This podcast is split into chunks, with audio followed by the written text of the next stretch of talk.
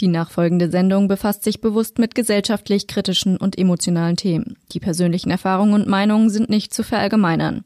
Just Gated setzt sich zum Ziel, Tabuthemen aufzubrechen und positiv auf die Ereignisse zu blicken, ohne sie dabei zu relativieren.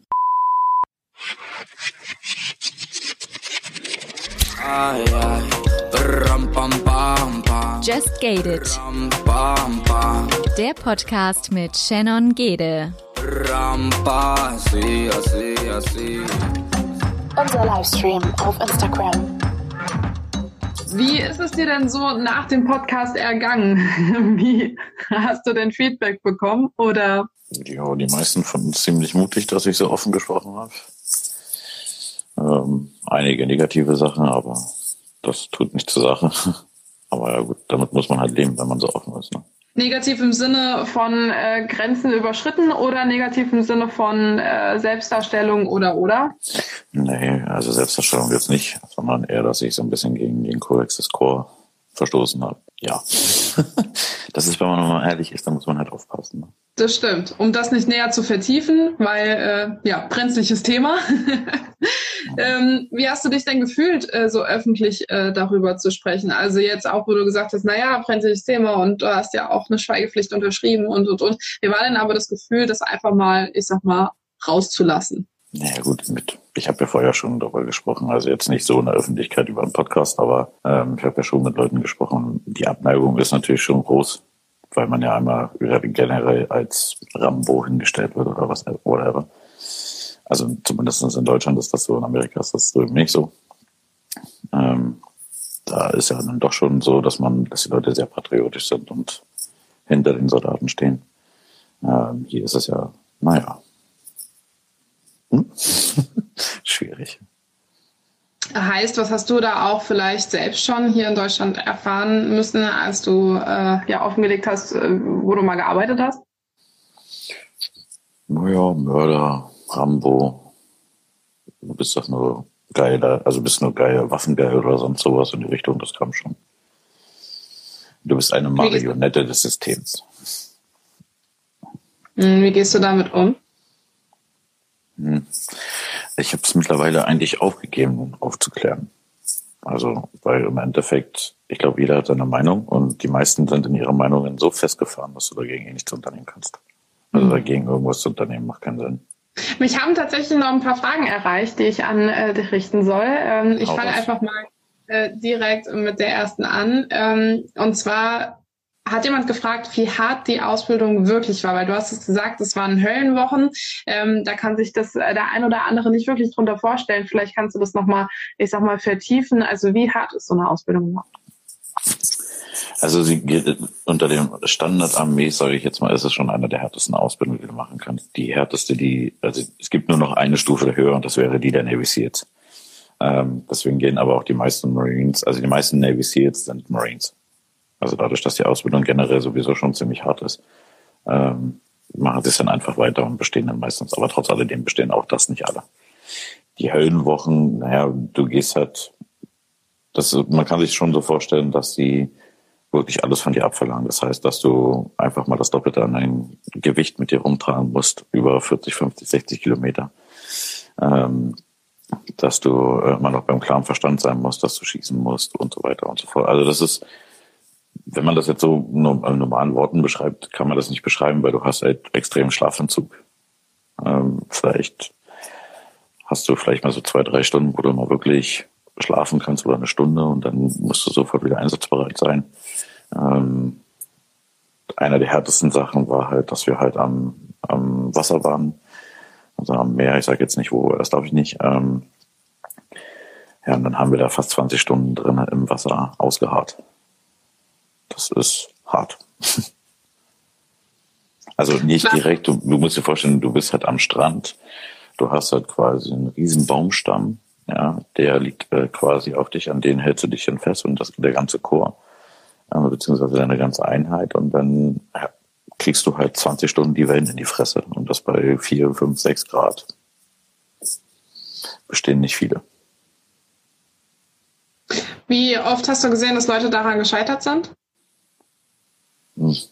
Viele. Also viele schaffen die ersten Wochen schon nicht. ich glaube, viele stellen sich das immer so besonders vor. Und das, natürlich ist es eine Ehre, auch die Uniform dann irgendwann anhaben zu dürfen. Aber man unterschätzt doch relativ schnell auch seine eigenen Grenzen oder auch seine eigenen Stärke. Also das habe ich relativ schnell mitbekommen, dass du diese Grenzen recht schnell unterschätzt. Und dann kommt es halt darauf an, wie stark ist dein Wille und wie stark ist dein, dein Kopf, deine Psyche. Weil im Endeffekt diesen Schweinehund, dass du sagst, ach, gib doch einfach auf, den hast du bestimmt drei, vier, fünf Mal die Woche. Ganz normal. Aber irgendwann, wenn du den immer wieder übergrenzt und immer wieder übergrenzt, dann bist du irgendwann auf dem Punkt, nein, du bist jetzt bis hierhin gekommen und du willst weiter. Es ist im Endeffekt, kann man es eigentlich auch für das Leben. Hm? Für das Leben ist das eigentlich auch perfekt, weil du gibst halt nicht so schnell auf. Du bist halt ein Kämpfer. War das so der Gedanke, an den du dann auch immer festgehalten hast? Also dieses, jetzt bin ich schon so weit gekommen und äh, jetzt mache ich jetzt auch hier weiter oder was hat dich da motiviert, auch dran zu bleiben? Also wenn du sagst, viele scheitern daran, ähm, blöd gefragt, warum hast du es geschafft? Hm. Vielleicht liegt es einfach daran, dass ich schon immer so ein kleiner Volldepp war, der gesagt hat, also ich, ich glaube nicht an Sternzeichen oder so ein Quatsch, aber äh, da halt, ne? Wenn man sich einmal was in den Kopf setzt, dann mit dem Kopf durch die Wand. Und ich bin kein Typ, der unbedingt gern zugeben will, dass er aufgibt. Also immer straight vorwärts. Und dass ich denke, ja, und natürlich, klar, ich würde auch irgendwo meinen Vater ein bisschen stolz machen, meinen Opa stolz machen, logischerweise. Wäre irgendwie ein bisschen peinlich gewesen, wenn ich der Erste in der Familie gewesen wäre, der es nicht geschafft hätte. Wurdest du da ein bisschen vorgewarnt vielleicht auch äh, von ja, deinem Papa, ähm, wie diese Wochen da so sind? Oder hat er überhaupt generell etwas zu deiner Entscheidung gesagt? Na, dass ich nicht, also er hat schon gesagt, ich soll es mir genau überlegen. Also ob ich nicht einfach was äh, zivilrechtlichen Beruf machen will. Ähm, er hat mich schon gewarnt im Endeffekt, aber die Ausbildung hat sich ja über die Jahre halt auch nochmal extrem weiterentwickelt, das darf man nicht vergessen die Ausbildung, die er gemacht hat, ist nicht mehr die gleiche, die sie heute machen. Oder selbst zu meiner Zeit, ich meine, ich bin jetzt über zehn Jahre raus, ähm, wo ich meine Ausbildung gemacht habe, war 15 Jahre her. Also von daher, äh, ich glaube, wenn ich heute mal gucken würde, ich wüsste nicht, ob ich mit der heutigen Sache wieder, ich denke, sie wird sich um fast 30, 40, 50 Prozent noch gesteigert haben, also noch härter geworden sein. Ähm, keine Ahnung. Also zu meiner Zeit war es schon hart, aber ich glaube, ich habe letztens mir mal ein Video angesehen, das ist schon, die haben schon ordentlich zugelegt. Heißt, also wie kann man sich das vorstellen? Sie fordern jetzt noch mehr von einem. Also bei uns war schon Schlaf im Zug, aber jetzt ist noch extremer, dass du halt bei uns waren es noch drei Stunden, jetzt sind es vielleicht noch eine Stunde. Und das ist schon, das geht halt auf die Psyche. Ne? Kennst du Leute, die aktuell ähm, vielleicht auch bei den Marines noch sind oder äh, hast du da Ja, habe ich. Also zwei aus meiner Einheit sind noch aktiv. Und ähm, viele, die man so einfach über die Jahre jetzt einfach jetzt kennengelernt hatte, dann, dann halt auf irgendwelchen Veteranentreffen oder sowas. Also es sind schon mhm. eine, es sind viele aktiv, aber viele aus meiner Einheit sind dann auch zur Polizei gegangen oder SWAT oder Irgendwas in die Richtung, weil für die ist ein normaler Beruf halt eigentlich auch nicht mehr so gegeben.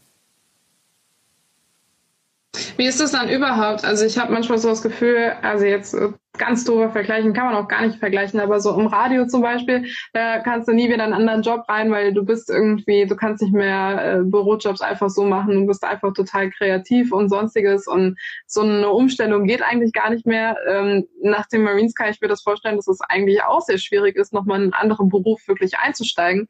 Ähm, wie hast du das für dich gelöst? Also wie hast du das dann gemacht? Naja, ich bin ja, hat er schon als Kind immer das Fotografieren geliebt und das Filme machen. Also, ähm, und das habe ich dann eigentlich quasi über die ganze Zeit eigentlich irgendwo beibehalten. Und nach meiner Zeit, nachdem ich dann ein Jahr um die Welt gereist bin, habe ich dann gesagt, okay, für mich ist hier der Cut. Ich will genau das. Ähm, natürlich wäre es naheliegend gewesen, weil das Angebot kam auch relativ schnell. Ich glaube, ich habe meinen Dienst quittiert und innerhalb von 46 Stunden hatte ich das Angebot, zur Polizei zu gehen wollte ich aber nicht. Ähm, ich wurde, meinen Dienst an der Waffe habe ich dann wirklich auch mit dem Ab, also mit dem Ablegen meiner Uniform quasi dann beendet. Auch so das Ablegen der Waffe dann oder äh, wäre ein Job, wo vielleicht keine Waffe im Spiel gewesen wäre, ein Jobangebot dann attraktiver gewesen oder? Inwiefern? Nochmal?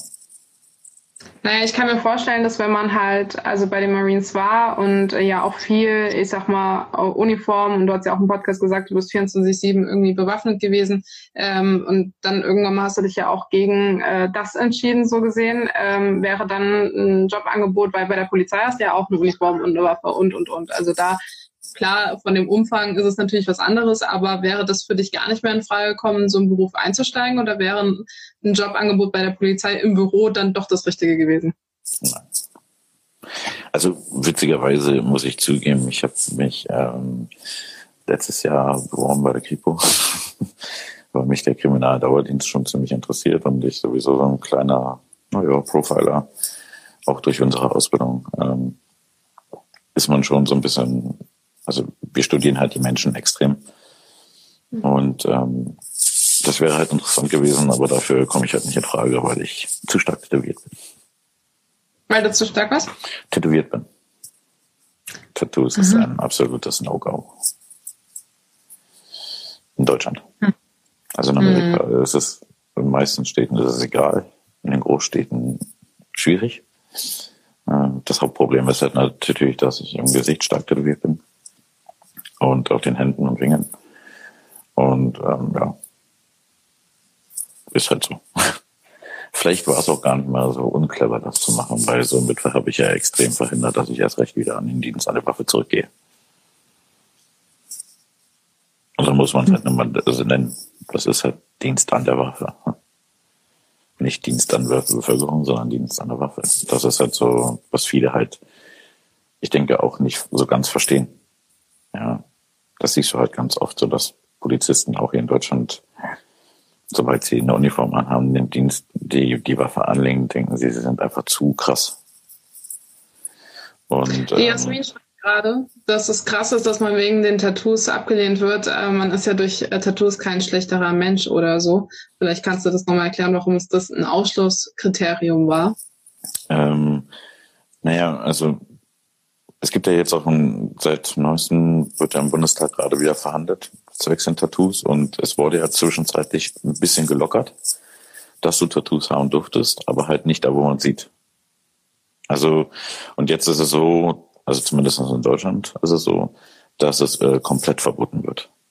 Also Polizisten, alle, die im Staatsdienst sind, Polizisten, Feuerwehrleute, Soldaten dürfen absolut gar keine Tattoos haben. Finde ich persönlich Blödsinn. Sie haben sowieso schon extreme Nachwuchsprobleme. Ähm, und ich weiß nicht, was das für einen Unterschied macht, ob ich jetzt ein Tattoo habe. Ich kann es verstehen, wenn einer einen rechten oder einen rassenfeindlichen Tattoo hat, dass er dann nicht an Dienst, okay, verstehe ich. Aber normale Tattoos ist doch eigentlich scheißegal, weil es sind doch nur Tattoos. Es ändert doch nichts daran, ähm, dass du deinen Dienst nicht gut machen würdest. Aber das wird, wird ja anscheinend immer noch verpönt. Also ich merke es ja selber wenn ich jetzt auch als Fotograf, die meisten Leute sehen ja nur meine Bilder, sehen mich ja nicht als Mensch. Und wenn ich dann das erste Mal vor ihnen stehe, sind sie geschockt. Und dann kommt immer der gleiche Satz, so was, du bist der Fotograf. Ich so, ja, du siehst nicht aus wie ein Fotograf. Ich so, wie sieht denn ein Fotograf aus? Also, oh, warum? ja, ähm, und ich, stehe ja im Endeffekt hinter der Kamera, ich stehe nicht vor der Kamera, ist doch scheißegal, wie ich aussehe. Das macht mich ja nicht besser und macht mich auch nicht schlechter. Also, naja, schwieriges Thema hier. Ne? Ja, aber krass, also auch wegen der politischen Entscheidung, da Leute mit Tattoos irgendwie abzulehnen, äh, haben die da irgendwie Angst, dass man durch die Tattoos irgendwelche Statements vertritt oder dass man zu gebrandmarkt ist oder was ist da die Begründung? Ich verstehe es echt nicht. Ich weiß nicht, ich glaube, es, es gab wohl einen Polizisten in München, der, also du musst als Polizist quasi einen Antrag stellen, wenn du dich tätowieren lässt und das muss abgesegnet werden. Das wird dann halt wirklich durch den Zentralpolizeidienst geprüft, ob das konform ist. Und er hat einen Antrag gestellt, dass er sich auf dem Unterarm ein Aloha-Tattoo äh, stechen lassen wollte und das wurde abgelehnt. Völliger Humbug. Und dann hat er geklagt. So, und durch diese Klage hat sich jetzt die Bundesregierung wieder eingeschaltet und jetzt ist es so, dass es wieder komplett verbieten worden. Wow. Aber die haben so schon Nachwuchsprobleme. Also egal, ob jemand selbst von Polizei hat Nachwuchsprobleme, die Feuerwehr hat Nachwuchsprobleme und am größten ist die Bundeswehr.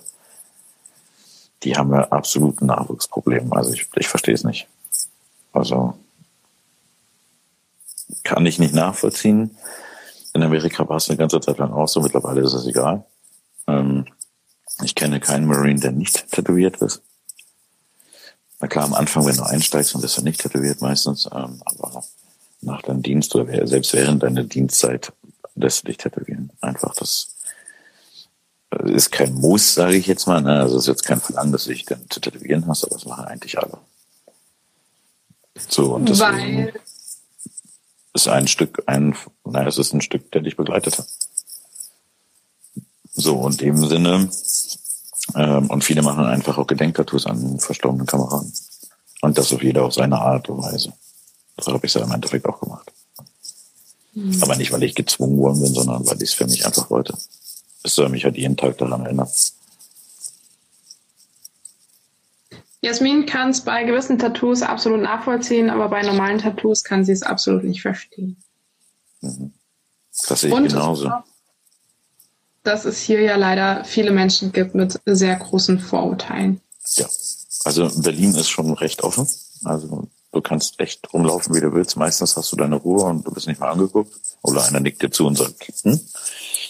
Aber ich habe es halt auch schon anders erlebt. Ne? Ich habe halt auch schon erlebt, dass ich ähm, Köln, nenne ich Quatsch, Köln, Düsseldorf, äh, einkaufen gegangen bin und da war ein netter Herr vor mir, etwas ältere Generation, und meinte, er würde mich gerne vorlassen. Ich habe gesagt, nee, Sie haben ja selber so wenig, passt schon. Und dann meinte er, doch, doch, ich hätte dich gerne im Blick.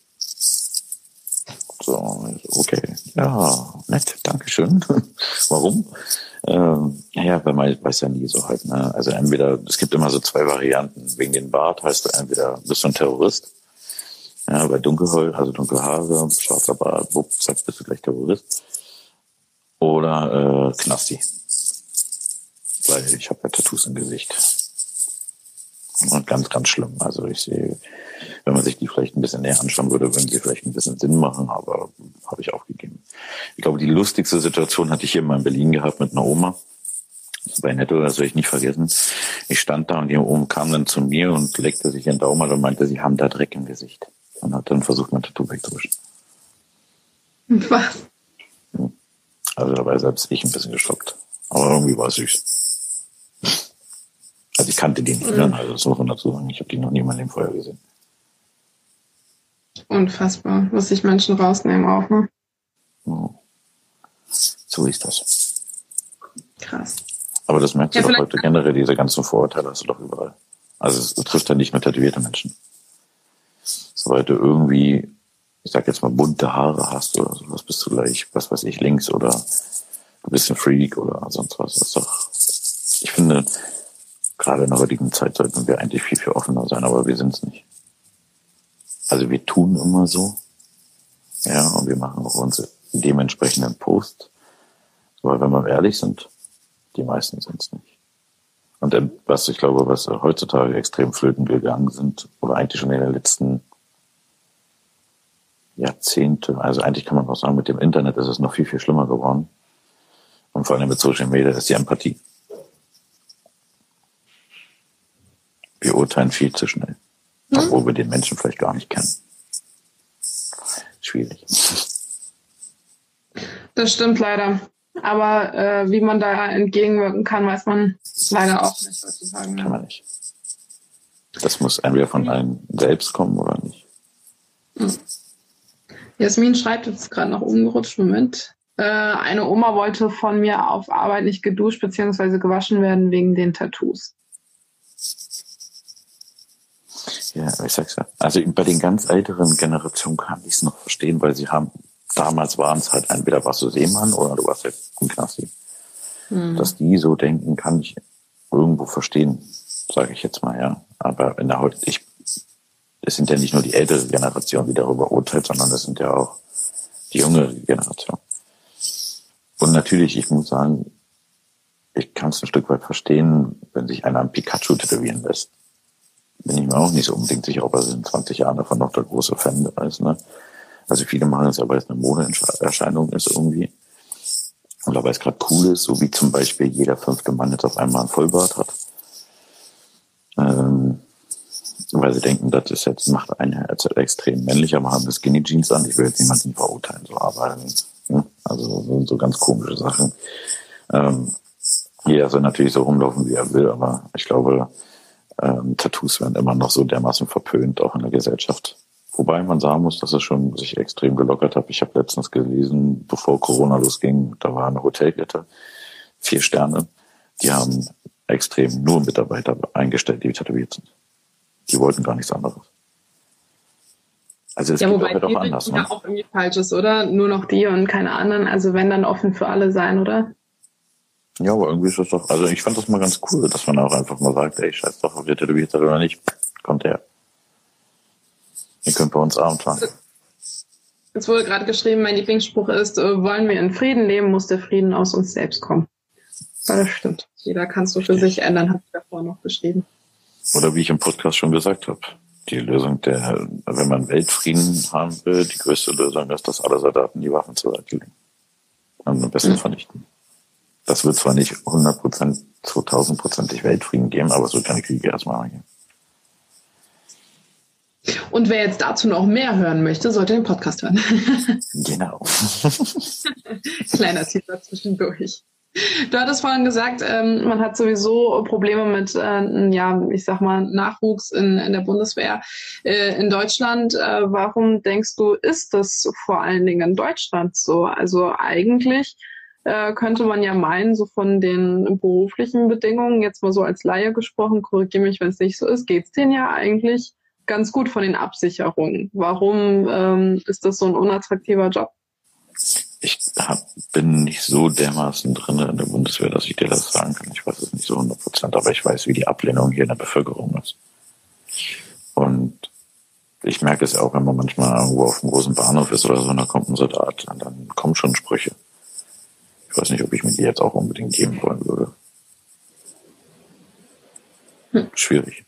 Also, ich glaube, der größte Fehler der Bundeswehr war, war den Grundwehrdienst abzuschaffen.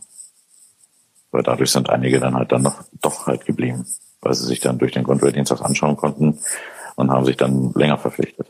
Ich glaube, die Abschaffung war ein Fehler. Zumindestens hier. Denke ich. Aber man hört ja heute auch viel, dass die Bundeswehr halt auch extrem verpönt wird. Ne? Also wenn man nicht ganz auf den Kopf gefallen ist, dann sieht man ja Nachrichten und dann sieht man ja auch, ähm, dass die Bundeswehr im Ausland jetzt auch nicht gerade mit super Ausrüstung untergeschickt wird. Mhm. Und das perfide dabei ist, und das muss man mal einfach mal klipp und klar sagen, die Bundeswehr bzw. Deutschland ist einer der größten Waffenexporteure auf dieser Welt.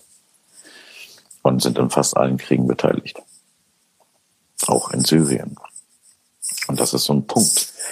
Was ich zum Beispiel nicht verstehe, wenn ich jetzt zum Beispiel diese ganzen Leute immer höre, die sagen, hey, ähm, diese ganzen Flüchtlinge, die hierher kommen, bla bla bla. Ähm, aber Leute, stellt euch doch mal die Frage, warum da unten die Leute flüchten müssen.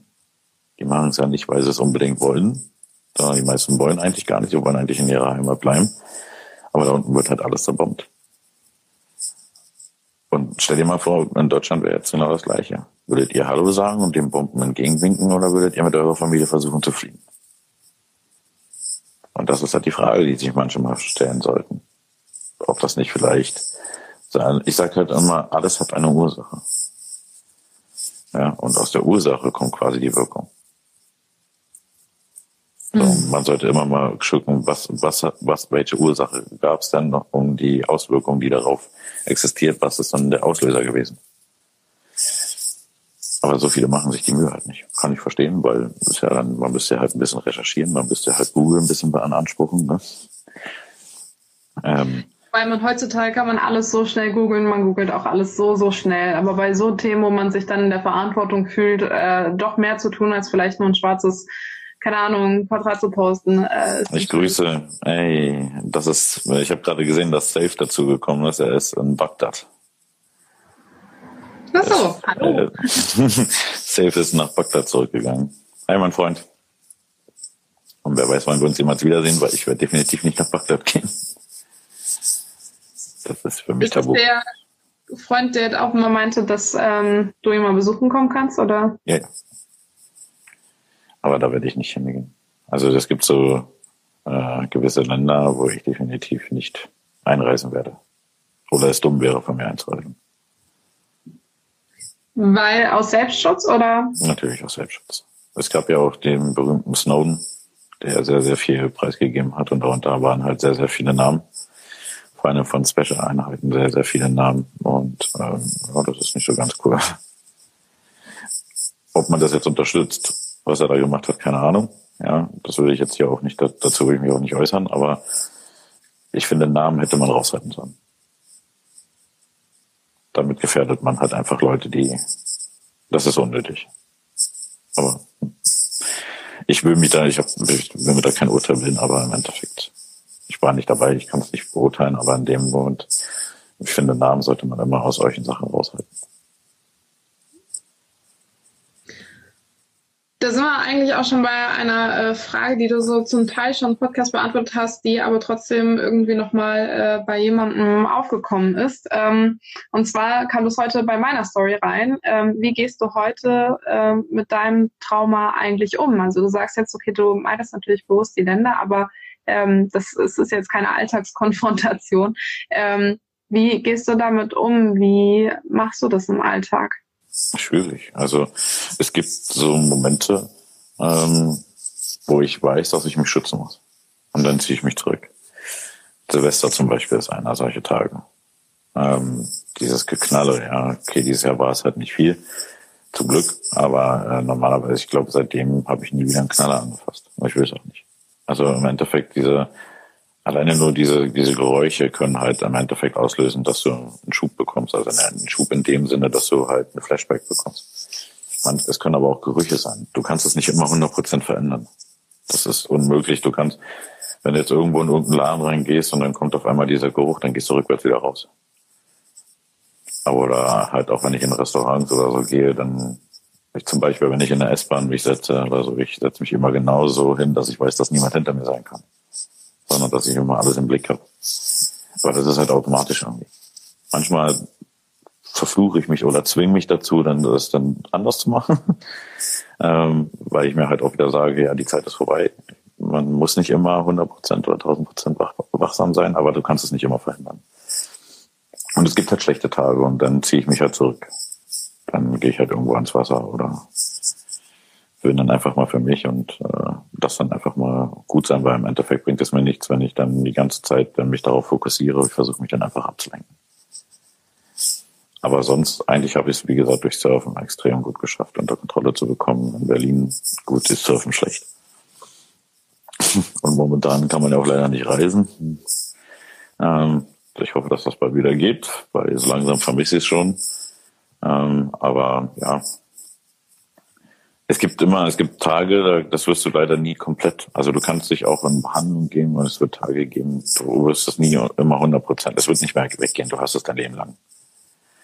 Das muss einem klar sein. Und das muss man halt auch verstehen. Und man kann auch jemandem nicht unbedingt helfen, wenn er so zum Beispiel jetzt so ein, ich sag jetzt mal so ein ähm, Flashback hat, dann sollte man die Person einfach kurzzeitig in Ruhe lassen ja, bis er wieder zu, zu, sich kommt. Das ist das Beste, was du machen kannst. Du kannst euch in, in diesem Moment kannst du ihm niemandem helfen. Das funktioniert nicht. Warum? Weil was durchlebt man in so einem Moment? Also kann man zwischen Realität und Vergangenheit nicht unterscheiden, oder? Ja, du gehst halt quasi wie in einer Trance, in eine Traumwelt zurück quasi. Also was heißt Traumwelt? Aber du gehst halt, es kommen halt Erinnerungen hoch. Gerüche sind äh, zum Beispiel einer dieser ganz starken Faktoren, dass halt zum Beispiel Erinnerungen ganz schnell wieder hochkommen. Ähm, und dann bist du kampfbereit quasi. Also es ist schon sehr oft, dass ich nachts. Bei mir äußert sich das halt zum Beispiel durch Nacht, durch Schlafen. Wenn ich halt jetzt meine Mitte nicht habe, weil mich einfach so viele Sachen auf mich eingeprasselt sind, dass ich, was ich nicht so schnell verarbeiten konnte, dann kann es sein, dass ich im Traum Flashback bekomme. Und das merke ich dann, wenn ich am nächsten Morgen schweißgebadet aufwache und kampfbereit bin. Was heißt kampfbereit sein? Ja, ich bin angespannt, die Muskeln sind angespannt, ich bin komplett wachsam und wach eigentlich schon in einer gewissen Kampfhaltung auf. So, meistens gehe ich dann eine rauchen, trinke äh, einen Schluck Cola und gehe wieder schlafen. Und dann hat sich das Thema dann auch wieder. Aber ähm, es ist auch immer übrigens sehr, sehr gefährlich, jemanden von hinten zu erschrecken. Also ganz blöd. Sollte man bei Soldaten nicht machen. Es gibt immer lustige Leute, die das dann trotzdem versuchen und dann sich wundern, wenn sie dann auf dem Boden landen. Ich, war, ich sag's ja nicht, trotzdem macht's bitte nicht. Ne? Ich find's auch lustig, Leute zu erschrecken, mache ich auch. Aber bei Soldaten von hinten, hm, zumal nicht Marines, sollte man äh, ganz tunlich sein lassen. Ähm, ja, aber wie geht man halt damit um? Man spricht halt auch, also gut, ich kann mit meinem Vater leider nicht mehr sprechen, weil er nicht mehr da ist, aber ähm, ich habe ja immer noch Kontakt zu meinen ähm, Kameraden, die noch da sind, ähm, mit dem man spricht sich, man tauscht sich aus und es gibt halt manchmal so Momente, wo man halt einfach mal ein, nur so drei Punkte dann schickt, dann weiß der andere, alles klar, er hat gerade mal wieder so eine Phase. Ähm, und dann skypt man halt mal kurz oder schreibt miteinander, schickt die Sprachnachrichten und dann geht das schon wieder. Aber es gibt halt auch Tage, Monate, wo es halt gar nicht ist. Also vor allem dann, wenn es mir gut geht, also wenn ich jetzt ähm, meine Mitte quasi habe, klingt immer so blöde, die Mitte zu haben, aber ja, wenn ich meine Mitte quasi habe, ähm, dann ist alles tutti bene. Ja, dann habe ich es monatelang nicht. Das ist halt meistens nur dann, wenn es halt wirklich zu viel aufeinander prasselt, so dass du selber halt so beschäftigt bist, das alles abzuarbeiten. Und das kann man ja nicht immer halt nicht immer innerhalb von Sekunden abarbeiten, sage ich jetzt mal, wäre schön, aber geht leider nicht. Ähm, dann ist, ist die Gefahr einfach hoch, dass du, dass es dann in die Hose geht und dass du dann einen Rückfall bekommst. Hm. Aber jeder, der eine posttraumatische Belastungsstörung hat, sollte einfach entweder sich Hilfe holen. Es ist keine Schande, sich Hilfe zu holen. In meinem Fall war es halt damals so, es hätte mir nichts gebracht. Ich wusste, dass es mir nichts gebracht hat, mit jemandem dazu bereden, sondern ich muss, brauchte jemanden, der mir nahe steht, aber das selber erlebt hat. Und ich brauchte dieses Reisen. Ähm, ich wusste, dass ich durch das Surfen und alleine dadurch, dass ich nur noch schöne Sachen sehen konnte, dass, dass mir das extrem helfen würde, meinen Kopf wieder frei zu bekommen. Ähm, deswegen ist es vielleicht für bei posttraumatischer Belastungsstörung, ist es vielleicht Leute, erstmal ist es wichtig, das zu erkennen. Viele erkennen das nicht. Sie denken, das ist was anderes oder irgendwas stimmt mit denen nicht, aber dann ist es trotzdem das. Ähm, das ist keine Schande, das dann auch zuzugeben und auch vielleicht auch mit seinem Partner oder mit seinem besten Freund darüber zu sprechen und sich Hilfe zu holen zur Not, wenn es gar nicht anders geht, wenn man das überhaupt nicht mal unter Kontrolle bekommt. Ähm, dann muss man sich definitiv Hilfe holen. Ähm, das ist wichtig. Und ähm, man muss halt auch sagen, dass es keine Schande ist. Das kann, kann jeden von uns euch auch, auch treffen. Das hat, das, klar, Soldaten sind natürlich extremer betroffen, weil sie halt einfach Sachen sehen, die reichen teilweise für acht Leben. Aber es kann halt auch ein ganz Autonormalverbraucher sein, der jetzt auf der Straße geht und sieht einen Unfall. Es muss nicht mal selber sein eigener Unfall sein, aber er sieht's. Und das kann schon ausreichen. Und das kann, was viele, bei vielen ist halt der Fehler, die dann denken, ähm, dass es halt direkt danach passiert, dass du danach, das kann über Monate hinweg dauern. Du kannst auch zwei Jahre später auf einmal diese posttraumatische Belastungsstörung, irgendwas, was es dann wieder auslöst. Du kannst die Situation komplett vergessen haben, aber dann äh, siehst du irgendwas oder du hast wieder dieses berühmte Wort, du hast wieder diesen Geruch und bupp, zack, bist du da drin. Also, wie gesagt, das ist manchmal dauert, manchmal geht es auch relativ schnell, aber da sollte man sich auf jeden Fall Hilfe holen, das kann man kann Hast du jemals bereut, dann zu den Marines gegangen zu sein, äh, wenn du so ein Flashback quasi hattest? Also wenn du gemerkt hast, es lässt sich immer noch nicht los oder wusstest du schon von Anfang an, dass sich das sowieso immer begleiten wird? Also hattest du aber vielleicht irgendwann mal so Momente jetzt wieder, als du zurück warst, sage ich mal, ähm, wo du schon gedacht hast, du kriegst das nicht in den Griff und bereut hast? Hm, ja, ich, es gab eine Situation, wo mein Vater gestorben ist. Das, äh, das, da habe ich mich nicht in den Griff gekriegt. Das hat gedauert. Das hat richtig, richtig lange gedauert, bis ich mich da wieder äh, so halbwegs in, in, in normalen Bahnen bekommen habe. Aber ähm, bereut, dass ich nein, habe ich nicht. Also wie gesagt, ich, trotz alledem, das bin ich stolz am Marine. Also das war und werde ich auch immer sein und ich bin auch stolz, dass ich diese Uniform tragen durfte. Ähm, auch wenn ich vielleicht nicht mit allem konform bin, was dort gemacht worden ist. Das betrifft aber nicht unbedingt die Marines, sondern das betrifft die Politik. Weil hier muss man ganz klipp und klar sagen, äh, im Endeffekt entscheiden die Politiker und nicht die Soldaten. deswegen kann man den eigentlich, weil es ist ein Job. Trotz alledem ist es irgendwo ein Job. Und für viele ist es auch der letzte Ausweg, um seine Familie zu ernähren, um krankenversichert zu sein, um für äh, die Frau und Kinder sorgen zu können. Deswegen gehen viele zu den Marines oder zur Army oder zur Air Force, wo, wo auch immer. Und es gibt natürlich auch diese Programme, wo du halt, wenn du im Gefängnis bist oder beziehungsweise wenn du als Jugendlicher zu viel Kriminal, also zu viele Straftaten begangen hast, dann bekommst du halt die Wahl, entweder du gehst zur Army oder zu Marines oder du gehst halt in den Bau. So, und viele gehen halt dann zu den, zu der Army. Das bedeutet aber nicht, dass sie unbedingt immer schlechte Menschen sind. Die Rückfallquote, dass sie danach, wenn sie zurückgekommen und kriminell geworden sind, lag bei 15 Prozent nur noch. Also die Army oder die, beziehungsweise die Marines, die, die geben dir schon Werte, dass du dein komplettes Wesen auch veränderst und auch respektierst. Du respektierst dein Gegenüber trotz alledem.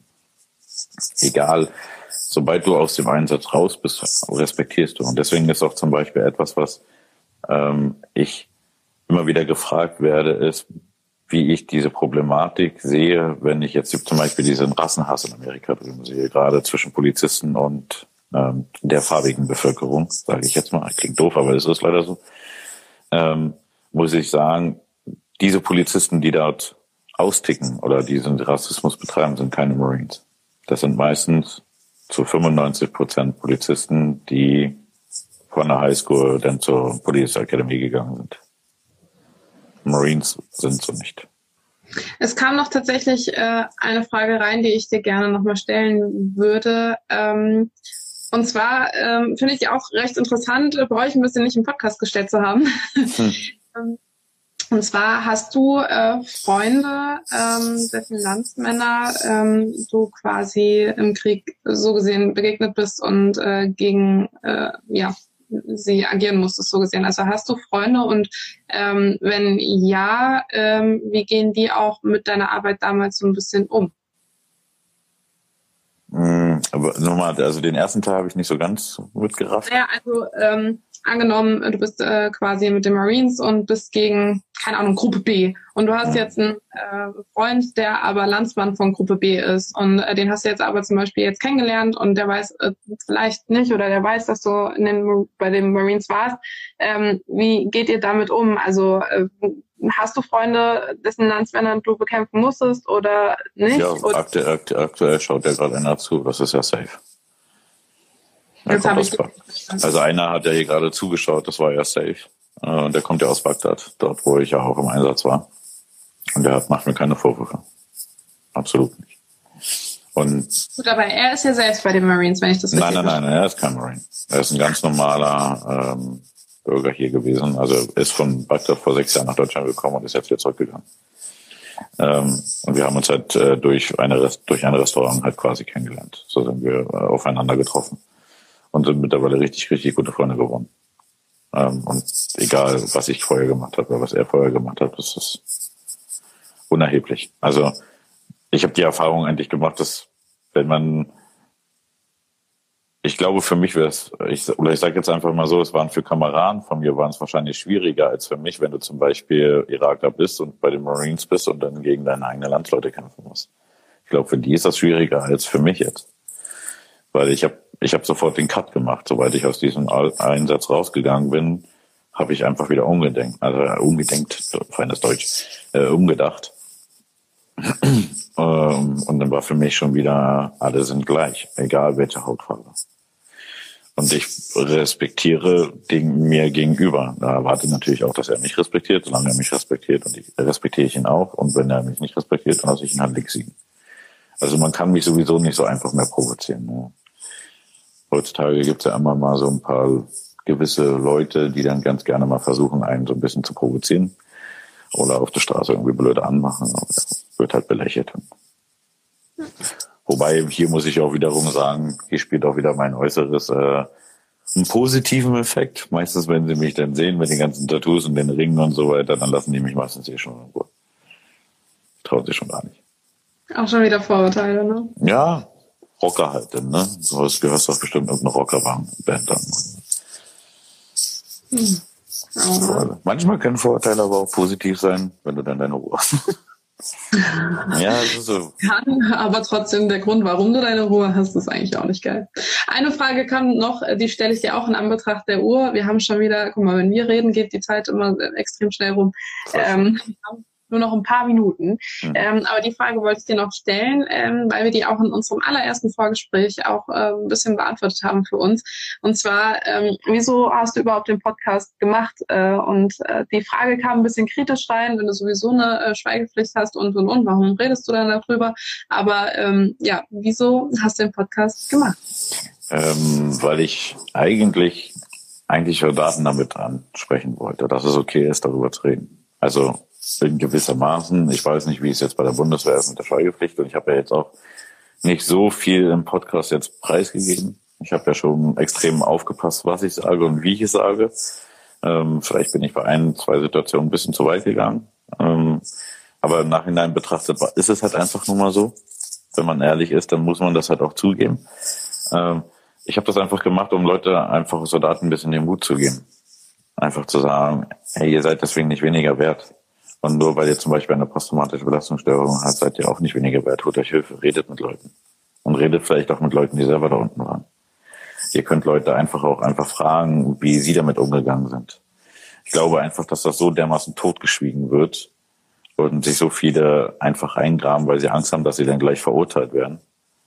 Ähm, deswegen habe ich darüber gesprochen. Also mir ging es wirklich einfach nur darum, einfach auch anderen Soldaten zu zeigen, egal welcher Armee du angehörst, es ist im Endeffekt egal. Ähm, darüber zu reden. Oder beziehungsweise auch zu sagen, ja, ich bin stolz, ein Bundeswehrsoldat zum Beispiel zu sein. Hey, ich bin stolz, ein irakischer Soldat zu sein. Ich habe für meine Werte damals geglaubt und wollte dafür kämpfen. Hm, dann ist es halt so. Ob das jetzt immer positiv oder negativ ist, das wissen wir doch sowieso nicht. Du kannst auch in deinem Job irgendwie Scheiße bauen und denken, oh, verdammt.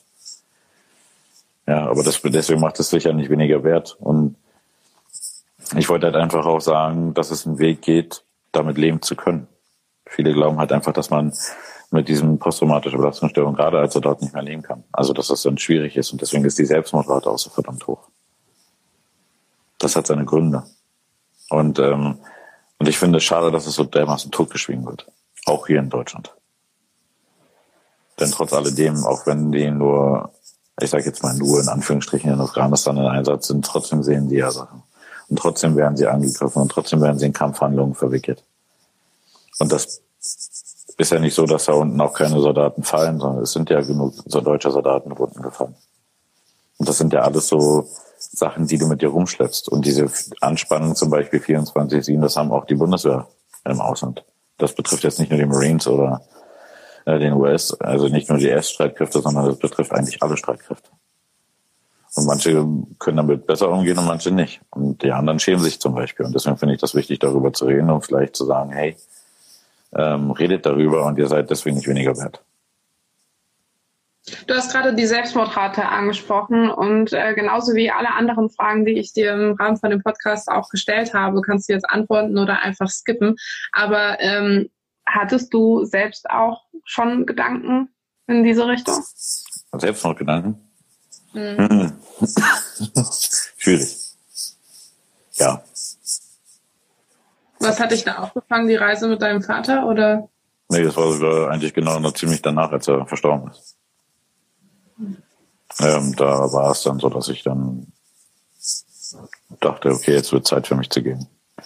Aber im Endeffekt hat er mir einen Satz gesagt, der mir immer noch in den Ohren hat. Er hat gesagt, im Endeffekt, Junge, alles, was wir haben, du hast jetzt quasi alles erlebt, was du erleben wolltest. Wir haben jetzt auch in diesem Jahr, wo wir um die Welt gereist sind, haben wir alle unsere Wünsche und Träume in Erfüllung also geben. Und alles, was jetzt kommt, ist noch Bonus und genieß es. Du weißt nie, wie viel Zeit du noch hast. Und im Endeffekt hat er recht. Das, hm. Ich will das jetzt nicht schmälern. Es gibt genug äh, Menschen, die ähm, aus Depressionen oder so sich selbst ähm, das Leben nehmen.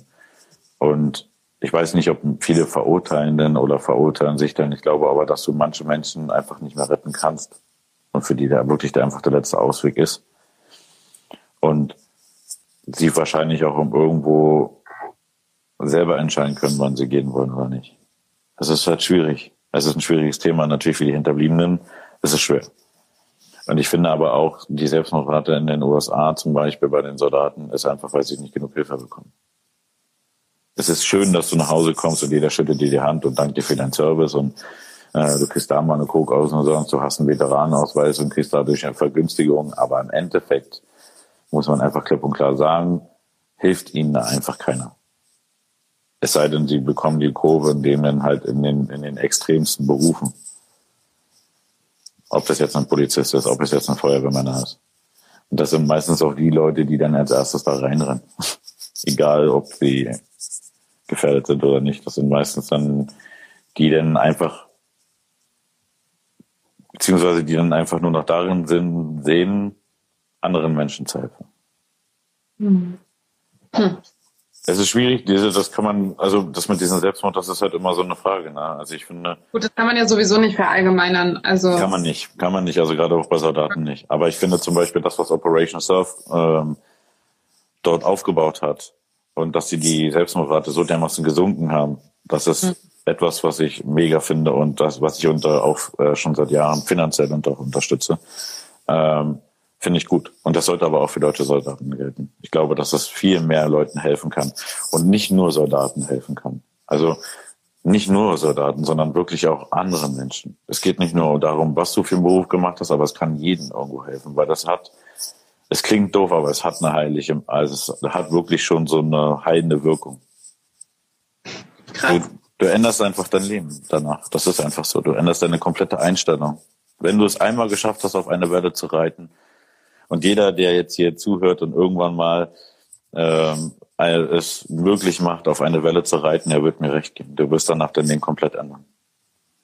Du wirst immer wieder diesen Kick suchen. Und dieser Kick bedeutet im Endeffekt, dass du den Kopf für diesen Augenblick, also bei mir ist es ja nochmal besonders, weil ich bin ein Tube Rider, ich brauche halt große Wellen, um halt in der Welle direkt drin sein zu können. Aber für mich gibt's nichts Schöneres, weil in dem Moment ist mein Kopf komplett leer. Und das ist eine befreiende Art und Weise, weil wenn du danach, wenn du so einen ganzen Tag surfen warst und abends dann am, ähm, zum Beispiel am Lagerfeuer sitzt und so, dann werden dir viele Sachen, worüber du dich aufregst im Alltag, dann wirst du drüber lachen und denken, meine Fresse. Ehrlich, darüber habe ich mich aufgeregt. Hm. Kraft verschwendet. ja, aber es ist wirklich so. Wir, wir regen uns über so viele Sachen manchmal auf. Und wenn wir uns, wenn wir es wirklich mal kurzzeitig reflektieren würden, dann würde man denken, ach, ich kann nur einen, einen guten Rat kann ich an, an, an die Zuhörer von dir ganz gerne weitergeben, ist, haltet mal fünf Minuten am Tag an. Schließt die Augen und atmet mal einfach nur fünf Minuten lang ein und dann seht einfach mal, was ihr eigentlich habt. Hm. Und was ihr eigentlich braucht. Und das ist eigentlich in dem Sinne eigentlich nur Familie und Freunde. Ja, und ich finde, das hat man, um den Schwenk äh, zum Aktuellen zu bringen, hat man oder ich habe das in diesem Jahr sehr, sehr krass gemerkt, ähm, in dem vergangenen Jahr, ähm, worauf es wirklich ankommt, so, ne? Irgendwie ist man so auf dieses Minimalistische runtergegangen, auch im Privaten, dass man einfach sich mal kurz gefragt hat, was brauche ich eigentlich und was ist hier total, was ist hier Stress, den ich mir selber mache oder wo, ne, kann ich das auch minimieren oder wo kann ich mich selbst auch ein bisschen schützen. Und das ist äh, 2020 mir sehr, sehr bewusst geworden. Ich weiß nicht, ob es unbedingt an Corona liegt, aber vor allen Dingen für die Zeit, die man sich vielleicht auch mal bewusst für sich selbst genommen hat. Also ich, man muss ja einfach sagen, zwei Sachen hat, zwei positive Sachen hat Corona bewirkt. Erstens, die Natur hat sich erholt. Ja. Und zwar rasant schnell erholt.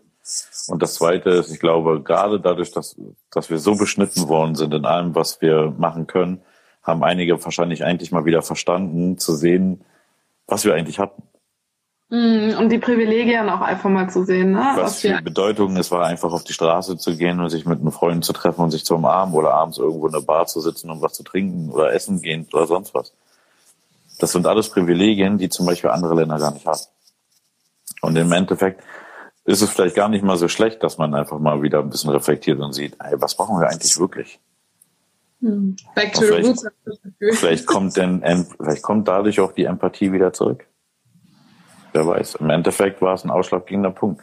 Und dass die Natur sich innerhalb von so kurzer Zeit so dermaßen schnell erholt, sollte uns Menschen sowieso ein bisschen generell mal zum Denken geben, weil das bedeutet schon, dass wir extrem die Natur einflussen. Und da kann jetzt jeder sagen, nee, ist Blödsinn, ist so. Und wir haben ja nur diesen einen Planeten. So, und wir haben auch nur diese eine Natur. Und wenn wir die zerschießen, zerschießen wir uns ja selber mit. Vielleicht sollten wir es mal, gut, wenn wir uns darüber aufregen, wird das eh nicht, das müssen die da oben, ne? Aber im Endeffekt, wir wählen ja. Aber wir sind der Anfang, ja. Ja, wir wählen ja und wir bringen ja auch unsere, wir haben ja im Endeffekt auch die Macht, indem wir unseren Kindern das Richtige beibringen.